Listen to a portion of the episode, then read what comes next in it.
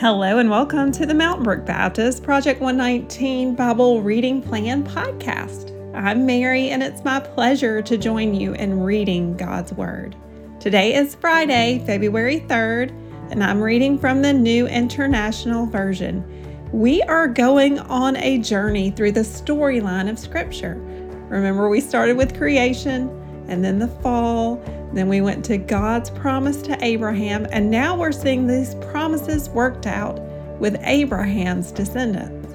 We started with Isaac as Abraham's son, and then we're moving on to Jacob. Remember the story of Jacob and Esau, and then we're kind of fast forwarding now through Jacob's life. He moved on to Padan Aram, kind of fleeing from Esau, and he met Rachel at a well. Does that sound familiar? And then he was married to Leah and Rachel, and many years later, and some 12 sons later, he is going back to meet his brother Esau. And that's where we're picking up on the story today in Genesis chapter 32. But the point of going to Genesis chapter 32 is to remind us that the promise continues through Jacob's line. God will meet with Jacob today and he will remind him that he is the God of Abraham, Isaac, and now Jacob, whose name will be changed to Israel. As we're listening to the passage today, I want you to think about what is a verse that sticks out to you. My dad and my brother have this practice every day where they look at their Bible reading and they say, What verse stuck out to you? And so I think that's a good practice for us on this Friday. I'd love to hear your verse, so let me know. Send me an email or a text if you will. And at the end of the podcast, I'll let you know what stuck out to me. Genesis chapter 32. Jacob also went on his way, and the angels of God met him. When Jacob saw them, he said, This is the camp of God. So he named that place Mahanaim Jacob sent messengers ahead of him to his brother Esau in the land of Seir, the country of Edom. He instructed them This is what you are to say to my lord Esau. Your servant Jacob says, I have been staying with Laban and have remained there till now. I have cattle and donkeys, sheep and goats, male and female servants. Now I am sending this message to my Lord that I may find favor in your eyes. When the messengers returned to Jacob, they said, We went to your brother Esau, and now he is coming to meet you, and 400 men are with him. In great fear and distress, Jacob divided the people who were with him into two groups, and the flocks and herds and camels as well. He thought, if Esau comes and attacks one group, the group that is left may escape. Then Jacob prayed, O God of my father Abraham, God of my father Isaac, Lord, you who said to me, Go back to your country and your relatives, and I will make you prosper. I am unworthy of all the kindness and faithfulness you have shown your servant. I had only my staff when I crossed this Jordan but now I have become two camps. Save me, I pray, from the hand of my brother Esau, for I am afraid he will come and attack me, and also the mothers and their children. But you have said, I will surely make you prosper and will make your descendants like the sands of the sea, which cannot be counted. He spent the night there, and from what he had with him, he selected a gift for his brother Esau. 200 female goats and 20 male goats, 200 ewes and 20 rams, 30 female camels and their young, 40 cows and 10 bulls, and 20 female donkeys and 10 male donkeys. He put them in the care of his servants, each herd by itself, and said to his servants, Go ahead of me and keep some space between the herds he instructed the one in the lead. When my brother Esau meets you and asks, Who do you belong to? And where are you going? And who owns all these animals in front of you? Then you are to say, They belong to your servant Jacob.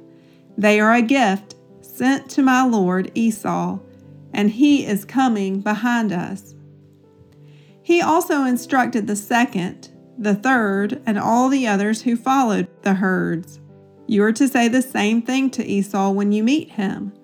Be sure to say, Your servant Jacob is coming behind us. For he thought, I will pacify him with these gifts I am sending on ahead. Later, when I see him, perhaps he will receive me. So Jacob's gifts went on ahead of him, but he himself spent the night in the camp. That night Jacob got up and took his two wives, his two female servants, and his eleven sons and crossed the ford of the Jabbok. After he had sent them across the stream, he sent over all his possessions. So Jacob was left alone, and a man wrestled with him till daybreak. When the man saw that he could not overpower him, he touched the socket of Jacob's hip, so that his hip was wrenched and he wrestled with the man. Then the man said, Let me go, for it is daybreak. But Jacob replied, I will not let you go unless you bless me. The man asked him, What is your name? Jacob, he answered. Then the man said, Your name will no longer be Jacob, but Israel, because you have struggled with God and with humans and have overcome. Jacob said, Please tell me your name. But he replied, Why do you ask my name? Then he blessed him there. So Jacob called the place Peniel, saying, It is because I saw God face to face, and yet my life was spared. The sun rose above him as he passed Peniel, and he was limping because of his hip. Therefore, to this day, the Israelites do not eat the tendon attached to the socket of the hip, because the socket of Jacob's hip was touched near the tendon.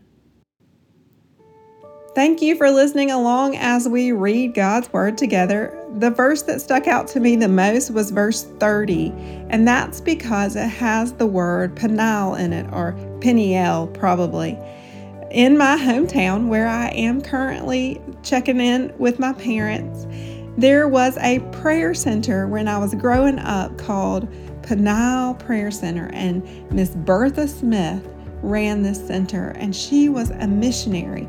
And my uncle tells a story about Miss Bertha when he and his wife went to pray with her and they dragged my little um, aunt along. She was little at the time, now she's somewhere in her 60s and my aunt talks about how bored she was. They prayed for hours and hours. But Miss Bertha had such a, a legacy of prayerfulness for missions and also for the world. She was kind of quirky, though. I wrote a story about her in seminary. Uh, one person told that um, when they wanted to get right with the Lord, they came to her and she said, Go home and take all that makeup off first and then come back. I'm not sure if that's folklore or not. It's neither here nor there. I thank God for those who have gone before us, who have a legacy of faithfulness to the Lord. And so, as I pass by where Miss Bertha's Prayer Center is now, there is now a home for men who are in recovery from addiction. It's called Faith Home. And so, today, as we close, I just ask that you would pray alongside me for the men and the women who are in faith homes around um, Cowpens, South Carolina, and also all the different addiction recovery places like our partner in ministry, the Foundry in Birmingham. Will you pray with me? Father, thank you for this opportunity we have to read your word. Thank you for the reminder that we serve the same God, the God of Abraham, Isaac, and Jacob, and that God will not let us go. We thank you, Lord that even though it feels like sometimes we're wrestling with you, you bless us. You continue to bless us, and we thank you for that. Be with my brothers and sisters today, whatever they face. Please be with those in our fellowship who are suffering, who have medical conditions that uh, need healing, for those who are um, physically, mentally, emotionally, and spiritually in need. And we pray, Lord, specifically for Faith Home today. We pray, Lord, also for um, addiction recovery centers such as the Foundry. And we pray for those who are living in lives of addiction, that you, by the power of the Holy Spirit, would free them. Thank you for Miss Bertha Smith. Thank you especially for her life of prayer. Help us to be a people of prayer and to recognize that as we pray, that you are at work in the midst of our prayers, not because we're praying good prayers, but because you are found by your people when they seek you. Thank you, Lord, for another day. We, we bless your holy name. Amen.